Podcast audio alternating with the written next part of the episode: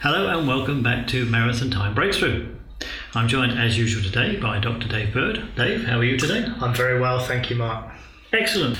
So, so we looked at the first method. Yeah. Method number two.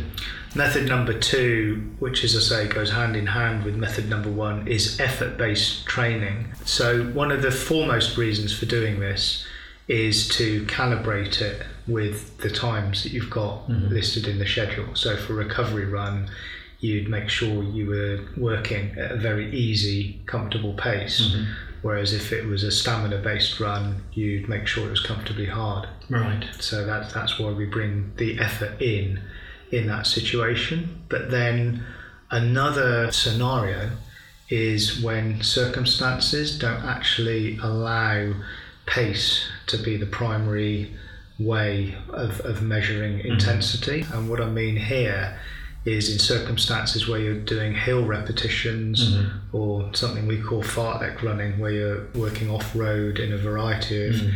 of different speeds. It, it's more appropriate then to be aware of your effort rather than the absolute minutes per mile right. pace. So that's where effort comes into its own. There might be situations where weather conditions were really quite adverse mm-hmm. and and the actual pace becomes less relevant than how hard you're working to overcome that headwind or that mm-hmm. searingly hot weather yeah. uh, day yeah.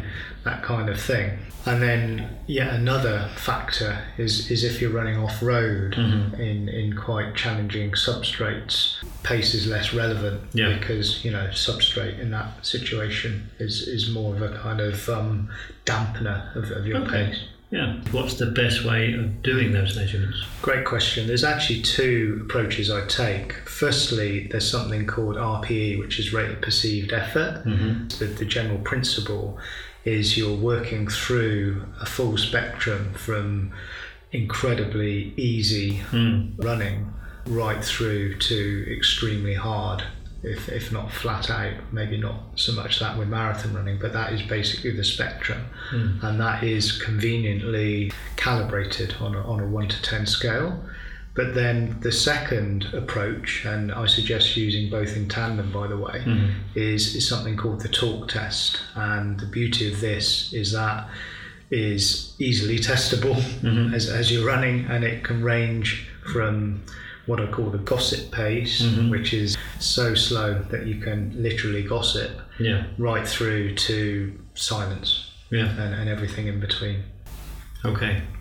That that's, uh, sounds quite a good way of doing it, actually. It's much more intuitive. Yeah. And um, as I say, it, at the end of the day, you work with both in tandem, but mm. people like the talk test. Yeah. Yeah, and, and it's it's easy to do. You don't need any equipment for it. You don't. That is the beauty of it, mm. and and that is the whole thing about combining effort-based measurement with time. It's so damn flexible. You've got those two measures, and you can have a very kind of advanced session. Mm. This is the thing you can still do. You're not condemned to just be running a bread and butter steady run. You yeah. can still yeah. have quite an advanced session mm-hmm. as long as you're capable of measuring the time and, and your effort levels. Excellent. Superb. Excellent. Thank you again, Dr. Dave. Thank you, Mark.